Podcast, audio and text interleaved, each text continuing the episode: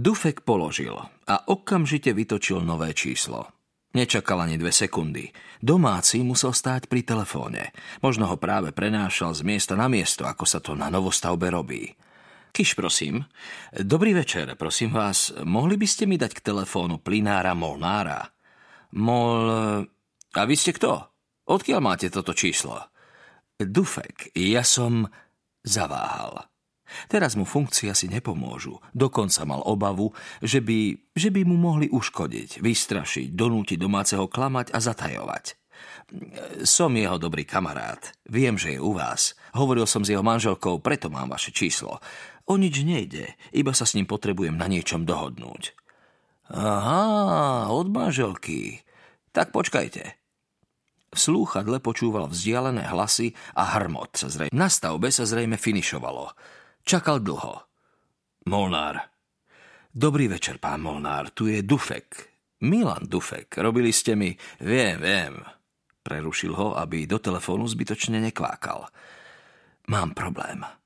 Počúvam. Uniká mi plyn. Kde? V kotolni. Si čí?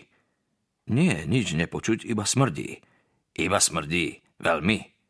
Cítiť to, neviem, čo je veľmi. Dá sa tam dýchať?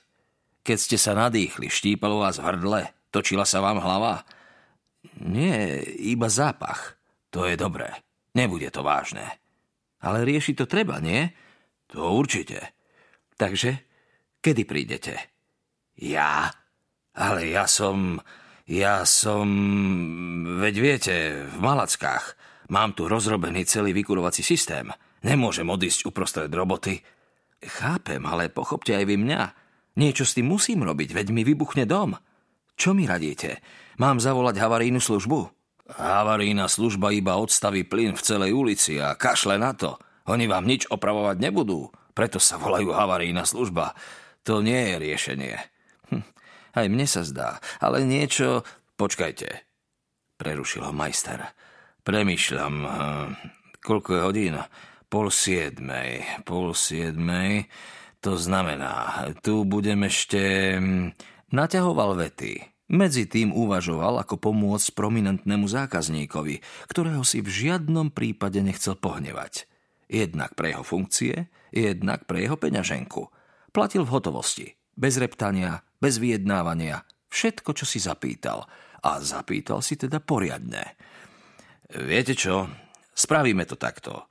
Ja tu skončím asi o desiatej. Cestou sa ešte musím zastaviť posína na chate. Viete, išiel na poľovačku a sme dohodnutí, že ho mám vyzdvihnúť. Takže medzi 11. a 12. Hm, najneskôr o polnoci som u vás. Ale ja nebudem doma. Nebudete? A kde? Alebo čo mám teda robiť? Bude niekto doma? Manželka? Nebude. Ideme na ples na ples. A tam budete až do rána, čo? No ale potom... Viete čo, pán Molnár? Nevadí. Viem, ako to urobíme. Bránku nechám otvorenú. Pred vchodovými dverami sú dva kvetiná čestujami. Pod ľavým nechám kľúč. V dome sa viete orientovať, veď ste u nás boli. Bol, bol, veľakrát. Takže kotolňu nájdete aj všetky prípojky. Sám ste ich inštalovali. Sám, sám. To znamená, že svietiť vám nemusím. Príďte, urobte čo treba. Jediné, o čo vás poprosím, aby ste sa cestou od nás zastavili v obvodnom kultúrnom stredisku. Vyhľadali ma, vrátili kľúč a oznámili mi výsledok. Aj sa hneď vyrovnáme. Dohodnuté, pán e, súdruh Dufek, ešte pár pokynov. Nemôžete iba tak odísť domu a nechať unikať plyn. To by sa mohlo vypomstiť. Urobte niečo pre svoju bezpečnosť. Čo? E, viete, kde máte plynomer? Ukazoval som vám ho. No? Na pete domu, v múre. Už si spomínam. Viete ho otvoriť? Nechal som vám kľúč, také téčko. E, kľúč? Téčko? E, hapkal. Hilda ho nájde. Vynašiel sa poslanec. Otvoríte skrinku a dolu pod hodinami je uzáver, také koliesko. Otočíte ho doprava, ako sa len bude dať. Otočím, otočím. Potom to isté urobíte v kotolni. Uzáver je vpravo od kotla dolu pri zemi. E, pri zemi, zopakoval. Tým by mal byť plyn odstavený. V kotolni máte okno. Mám. Otvoríte ho aspoň na vetračku. Aha, to je dôležité. Dvere do kotolne zavriete, nezamknete, iba zavriete a zavriete aj tie druhé dvere do chodbičky. Aha, aj tie do chodbičky. A iba pre istotu necháte otvorené ešte jedno alebo dve okná na prízemí. Nie do Korán, iba na vetračku. Nebojte sa, keď budem odchádzať, všetko pozatváram a skontrolujem. Ej, výborne. Tak sme dohodnutí. Dohodnutí. E, pán Molnár, neviem, ako sa vám poďakovať. Viete. Aha, pochopil poslanec. Samozrejme, ako som povedal, príďte za mnou, neostanem vám nič dlžný. Poslanec Dufek si pritiehol popolník. Zapálil si ďalšiu cigaretu. Pretrel si čelo, uvažoval. Toto všetko sa stalo o pol siedmej. Teraz je... Pozrel na hodinky. Pol jednej. A Molnára nikde. Ani neberie telefón. On všetky pokyny dodržal, uzavrel plyn. Pravda, za výdatnej pomoci Hildy, ale uzavrel. Aj okná pootváral. No Molnár sľub nedodržal. Nič neopravil. Na plese sa neukázal, neberie telefón. Teda u nich nie je. A ani nebol. Zvažoval, či má zavolať k Molnárovi domov.